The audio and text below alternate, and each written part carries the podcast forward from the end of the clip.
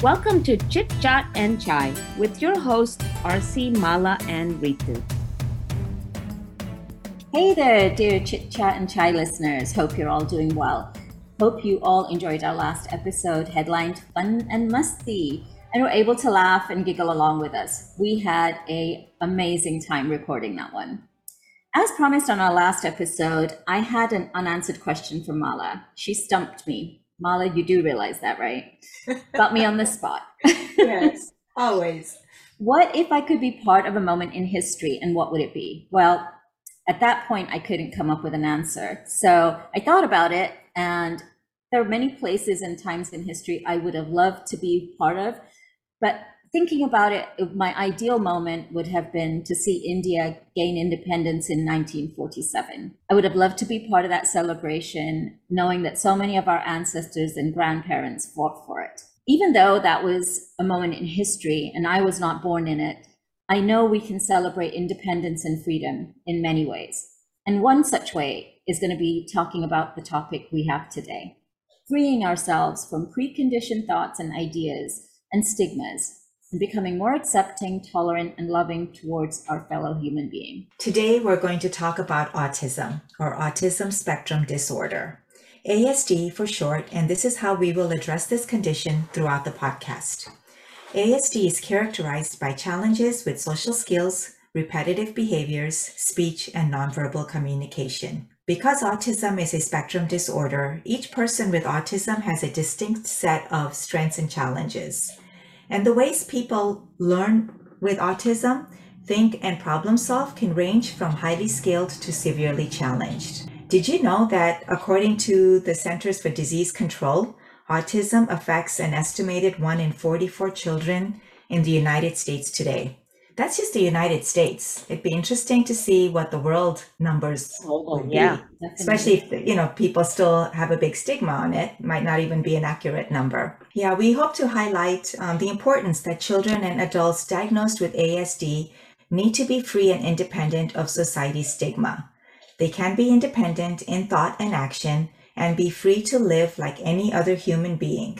And that is treat them with love and respect. Ladies, did you know that there are many famous people in society who've been identified with ASD? Um. Albert Einstein, Sir Isaac Newton, Nikola Tesla, Steve Jobs, Michelangelo, to name just a few, leading to the conclusion that some people identified with ASD can go on to lead fulfilling and meaningful life. To help us understand ASD, we have with us today Sonia Kadakia, a speech language pathologist and behavioral analyst working for the Brea Olinda Unified School District. She has an emphasis on early intervention in the treatment of children on the autism spectrum. I asked Sonia before interviewing her if there were any do's and don'ts people should remember when talking to or interacting with a person identified with ASD. And her answer was simply treat them like a human being. Let's hear from her and learn more about ASD. Hey, Sonia, welcome to Chit Chat and Chai. Please tell us briefly a little bit about yourself and your background. Hi, everyone. Um, my name is Sonia Kadakia, and I am a dual certified speech language pathologist, often referred to as an SLP, as well as a board certified behavior analyst, which is also referred to as a BCBA. Currently work in uh, Brea, California, um, and I am the behavior specialist at the Brea Olinda Unified School District. And I have been working in the area of autism for about 25 or so years. Um, so it's it's a topic I'm very passionate about. Sonia, could you please explain what ASD is and what do you do in reference to ASD? So ASD, autism spectrum disorder, is a neurodevelopmental diagnosis that affects communication, social interaction, learning, and behavior. And in my district, I work to implement uh, behavioral strategies and evidence based practices um, in developing classrooms and working with teachers so that they are best able to address the needs of our students with autism. So, um, can you explain what causes autism in the brain and is autism genetic? So there's still a lot of studies being done on autism. Currently, it is believed to have a genetic predisposition because we see it in families, we see it in twins, but there is no uh, racial or ethnic or socioeconomic barrier. It uh, spans all ethnicities and all racial lines as well as socioeconomic lines. Currently, um, the prevalence of autism is one in 44 children. So yeah, I'm just this is um a little off track, but what what what do you think people did back in the day when nobody knew what autism was? You know, that's a great question. I feel like if you think back to yourself in school, there was always those students that kind of set themselves apart that you kind of looked at them and you were like, hmm, and maybe we labeled them as nerdy or robotic or things like that. And so um, we weren't we weren't as good at identifying autism back then. A lot of times it would be identified with somebody that maybe had a developmental disorder or was intellectually disabled, or they were um, labeled as quirky or nerdy or robotic or weird. And so I think back in the day, I think it was probably prevalent, but we just didn't have the same um, knowledge that we have today. So, usually, Sonia, what age can a parent identify that their child may be on the spectrum? And are boys more likely to be diagnosed than girls? So currently the prevalence of autism is more in boys than girls, but it is seen in both. And now the research has gotten to the point where we're able to identify as early as 18 months of age. And there are studies now looking at eye gaze and neural pathways, and they're getting better at identifying it even younger and younger. So what are the some of the early signs and symptoms that like a parent or a caregiver maybe um, can identify? So some of um, some of the things that might not necessarily autism, but something that you might want to um, talk to your doctor about when your child has difficulty responding to their name, or they have difficulty imitating either gestures or sounds or actions, or you notice kind of a reduced uh, facial expression or an over or under reaction to things in the environment. Sometimes you'll notice a delay in speech or a lack of speech. And we'll also see sort of intense reactions to light, sound, or smell. Uh, Sonia, once a parent suspects that their child may have ASD, what are the screening tools and who should they approach for advice? I mean, your best person is going to be your medical practitioner first and foremost. Um, in the United States, we use something called MCHAT, um, which is the modified checklist for autism in toddlers. And so that's used um, in a lot of our pediatrician's office.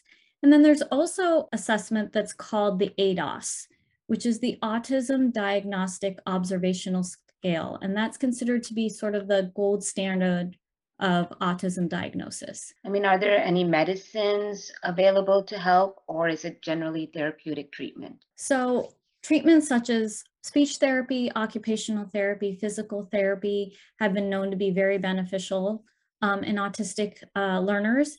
But we also know that um, there's a comorbidity with autism.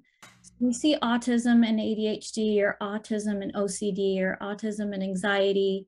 Um, so a lot of times medication can be used to help some of this symptomatology that is associated with autism. So we'll see right now the research is showing about 70% of students with autism by the time they're 12 do require some sort of medical intervention to um, assist with those things. You know, something just came to my mind. I'm thinking sometimes parents will not want to admit that their children are different or are not developing normally. Do you see that as a problem where parents, you may see the issue as a teacher or an outsider, and then when you tell a parent, they're in denial? That must be common, don't you think? I mean, it's very common, and we do definitely see it more so in our South Asian community.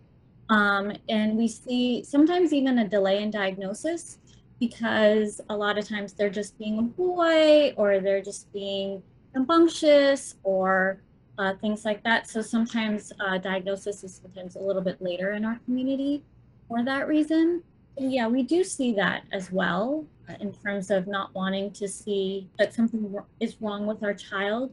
I think it's important to keep in mind that um, autism is a neurodevelopmental difference, um, and maybe looking at it as a difference versus a disorder.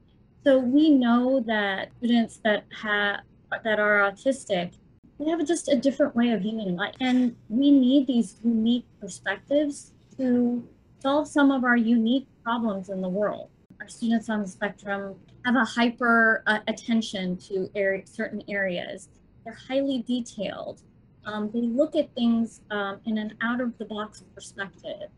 So um, I encourage parents um, out there that if you are thinking that your child might have autism, or you're thinking that autism might be something you need to address, that um, it's not it's not something that is bad, but just looking at it as my child learns differently, and I'm going to need to get him some support to assist with his learning differently. But, you know, that's really interesting that the South Asian community, you know, still has some, some kind of stigmas. And whereas I think they always think when there's a child born in the family that, you know, this is the golden child and, oh, you know, everything's wonderful. They're going to become stars and whatever they do because we tend to always equate it with like high achieving children. And um, not to say that I, children with ASD cannot go on to live wonderful lives. No, but it's a very important note. It's important for parents to know that the children are just, they're not wrong. They're just different. You know, there's nothing wrong with them. And I think it's important to realize look at Elon Musk. He states that he is on the spectrum and he has solved some of our most unique problems in the world with his unique perspectives. I mean, who would have thought about a Tesla driving down the street? Remember the first time we saw a Tesla and we thought, oh my goodness, how unusual is that? And so, you know, some of our most brilliant thinkers, like Albert Einstein, are also considered to be or thought to be on the spectrum. So, when coming to that, then when we often hear of people comparing a savant with someone having autism, extremely high intelligence, or photogenic memory, is that classified as Asperger's? But what are some of the differences between autism and Asperger's? So we used to classify them differently in the DSM, and now everything is classified as autism spectrum disorder. But we want to take a look at it in terms of neurodiversity. Now, the autistic community themselves they don't want to be labeled as something wrong or something that needs to be fixed. They want to be identified as autistic and they want to be identified as neurodivergent. And so when we look at that, um, we look at it in a span or spectrum in terms of support. So some something that historically we called Asperger may have low support needs um, in the community or in school, as opposed to maybe our more uh, nonverbal or non-speaking individuals might need high support in schools or out in the community. So I think right now there's no differentiation between Asperger's and autism it's kind of all under the same umbrella. And now the umbrella is shifting to talk about neurodiversity, as opposed to you and I, maybe on this call, might be considered neurotypical in that we had a very typical development. But now we're looking at neurodiversity. And that also includes ADHD, obsessive compulsive disorder, Tourette syndrome, anxiety. All of these things are considered to fall under the umbrella of neurodiverse thinking. So one real quick thing that I wanted to just bring up that sometimes, um, or it's been quite common, I don't know if it's in the South Asian community, children getting vaccinated and being linked to autism.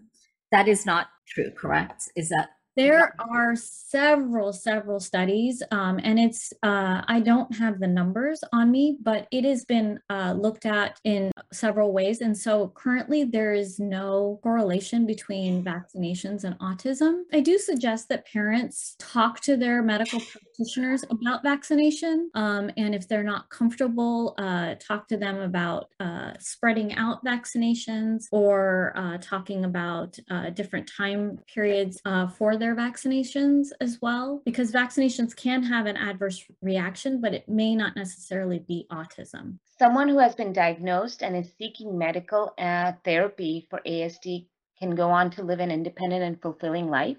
Absolutely. Absolutely. I think that's the goal for um, every practitioner, every therapist, every teacher is to do as much as we can to make our autistic individuals independent. Um, and one of the things that I encourage parents is uh, if you have a child that's on the spectrum, you know, talk to them about their autism, talk to them about their neurodiversity, and encourage them to advocate for themselves. This self advocacy, I feel, is lacking even in my own children sometimes as well. But it's even more important with our autistic individuals is that they advocate for their learning differences. They advocate and say i you know i have trouble looking at you in the eye so i might look away but i'm still listening to you. So encouraging our our kiddos to be advocative in mm. terms of their learning differences or their communication styles. That's a very important factor, I think. It's yeah. important. A lot of parents shy away from talking about autism when their children are young because they feel they'll grow out of it um, or it may go away. But I think it's important that we identify and celebrate those learning differences and and teaching our kids to advocate all all the way through even through college even you mm-hmm. know seek your professor out, ask for extra time on your tests, ask for a quieter location to take your test. All of these things are sometimes taught too late to our students with autism. And I feel like those conversations we could have earlier.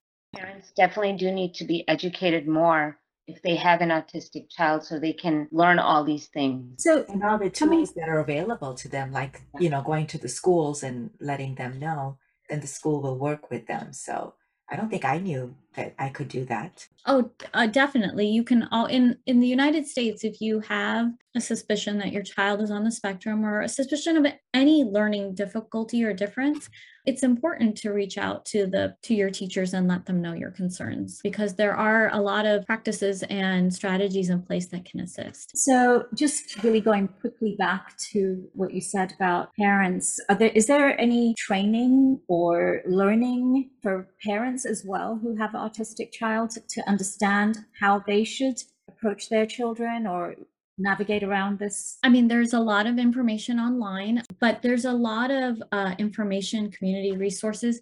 In California, you go through Regional Center, you can participate in parenting classes as well and supports uh, in the home for yourself. Um, so there are a lot of resources out there for parents. This is a very large topic, and I think we've just even barely touched the surface. But Sonia, we're so thankful that you've taken some time out with us and joined us this morning to talk about it. Appreciate Thank you being on the yes. podcast. Yeah.